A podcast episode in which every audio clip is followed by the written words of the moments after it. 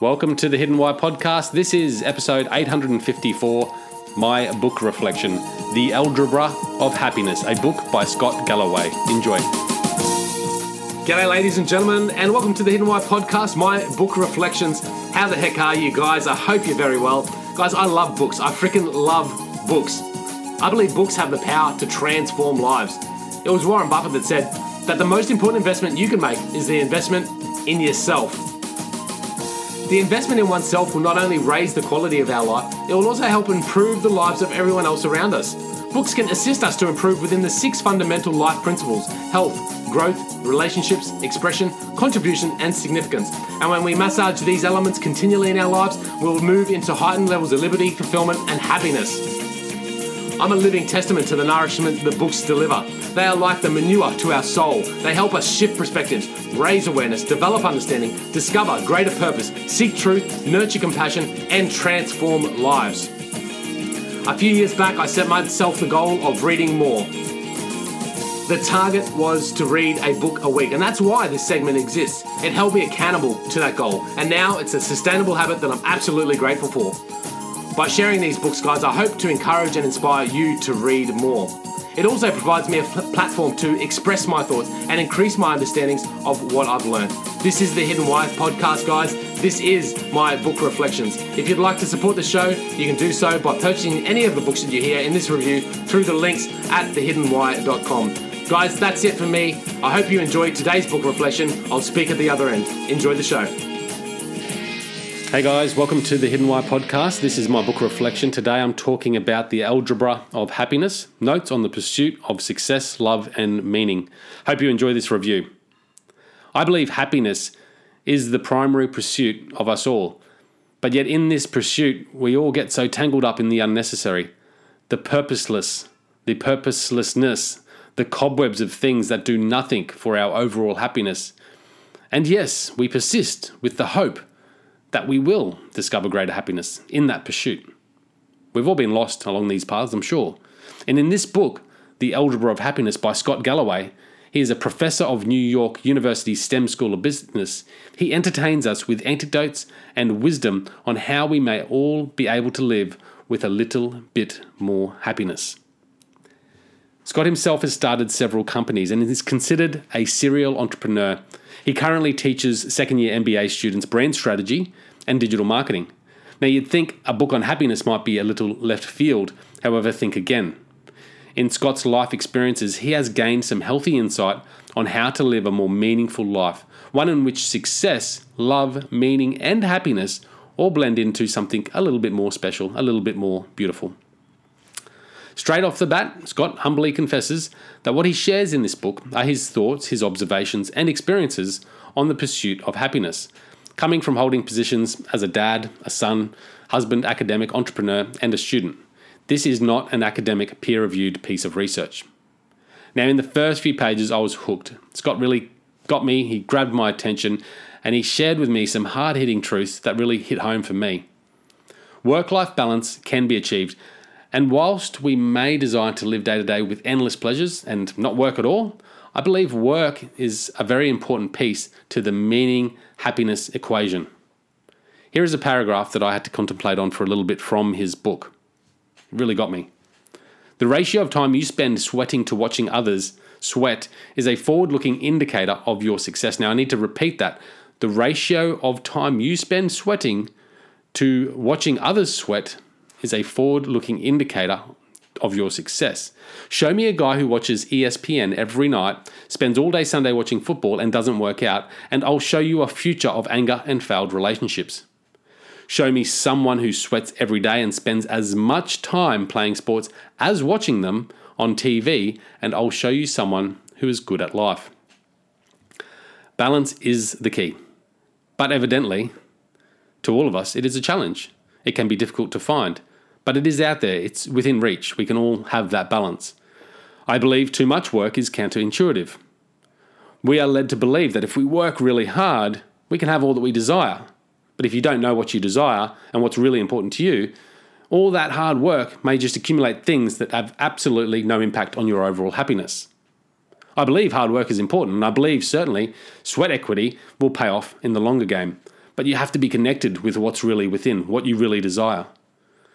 I think the harder we work, we can generally buy more stuff. We can get all these luxury items, these conspicuous things that nurture our ego and make us look successful to our peers. But this does nothing to our overall happiness. Research has highlighted that such things do very little for our overall happiness. Meaningful work does create a sense of purpose and self worth, but the work itself must be the reward, not the reward or end goal. The work itself must be the reward. So you have to find work that actually lifts you up, that lifts your spirits up, that gives you a sense of self worth, that gives you meaning. It's not about the outcome or the end goal. It's not about the stuff that we can buy through the work that we do. Furthermore, it is usually these things that others cannot see that provide us a greater sense of internal happiness, like spending time with our family, going on holidays, the experiences that we can have in life in general.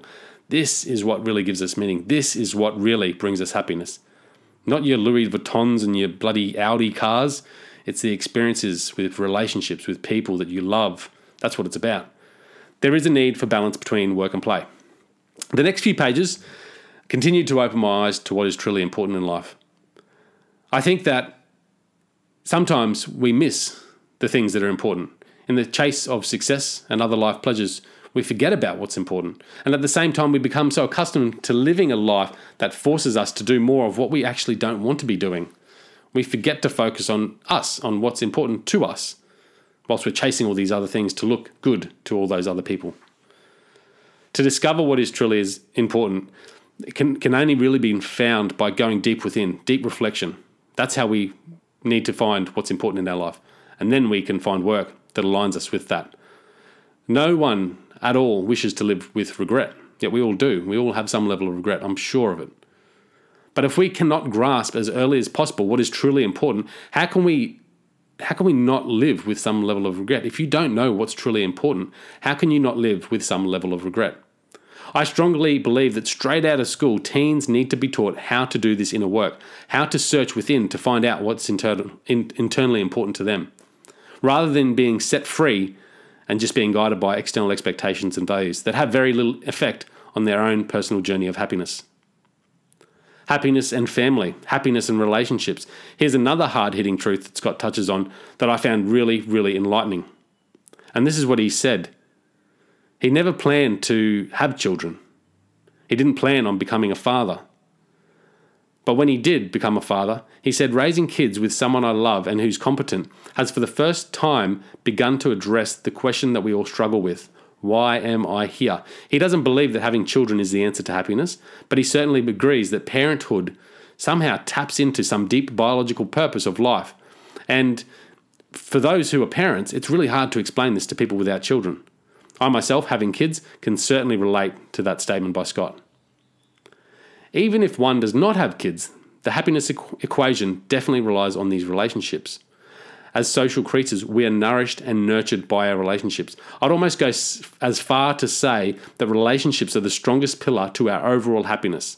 Scott also talks on health, both mental and physical, and shares several strategies on how we can aim to improve our health. Although not as thorough as his early advice in the book, there are some good bits of wisdom that can be gained in this final chapter on health. From why crying is good, getting lost in the moment, being strong, being kind, such things like that. The Algebra of Happiness is a book of wisdom, uplifting and eye opening. A book that will make you pause and reflect on your life while questioning how you can track and start living a better, happier life. A life that's more integral to what's important to you. Happiness is not about letting go of everything. It's not about letting go of ambition, dreams, and goals. Success is happiness, and success is about work. It's about the love, it's about the relationship, it's about health. Those things can be brought into balance, but only if first we do the work internally to understand what is truly important to us. Guys, I hope you enjoyed this book reflection. Please pick up a copy of the book by using the links at the show notes for this episode. And until next time, peace, passion, and purpose. See you soon. There you have it, guys. That is this week's book reflection segment. I hope you enjoyed it. Hope you enjoyed my review of the book or podcast, depending on which episode you're listening to. Uh, and if anything, had some inspiration to go out there and check it out, pick up a copy of the book or have a listen to the particular podcast if you haven't already. Guys, you can support the show by using the links at thehiddenwhy.com to purchase any of the books that I do review here. So if you use those links, you can purchase all your Amazon goods, and that does support the show. I've also got a deal with Audible. I love books, and one of the ways I get to read more books is by listening to them. And Audible has hundreds and thousands of titles there that you can choose from. So at the moment, I've got a deal with Audible. You get two free books when you sign up for a 30 day free trial. Uh, fantastic deal, so check that out as well. Other than that, guys, if you do love what I'm putting down here, you can support the show in a number of other different ways. Number one is by leaving us a review on iTunes. That'd be fantastic. It's a one to five star review and a brief comment. You can also share any of the episodes you love uh, using the social media links there as well. So share the love, share the passion, share the joy. Uh, and other than that, guys, just connect with me. Connect with me at thehiddenwhy.com. Make sure you subscribe to the podcast and my email listed there as well. And reach out to me. Let me know what you think of the show. I love getting some feedback and I love the questions that come through as well. So if you have any questions of your own or suggestions, please reach out to me through that link. Other than that, guys, you know what to do. You need to go out there and breathe more passion into every single moment. Do everything with greater purpose, and in doing so, you will discover your hidden why. This is the hidden why. My name is Lee Munlitzy, and until next time, see you later.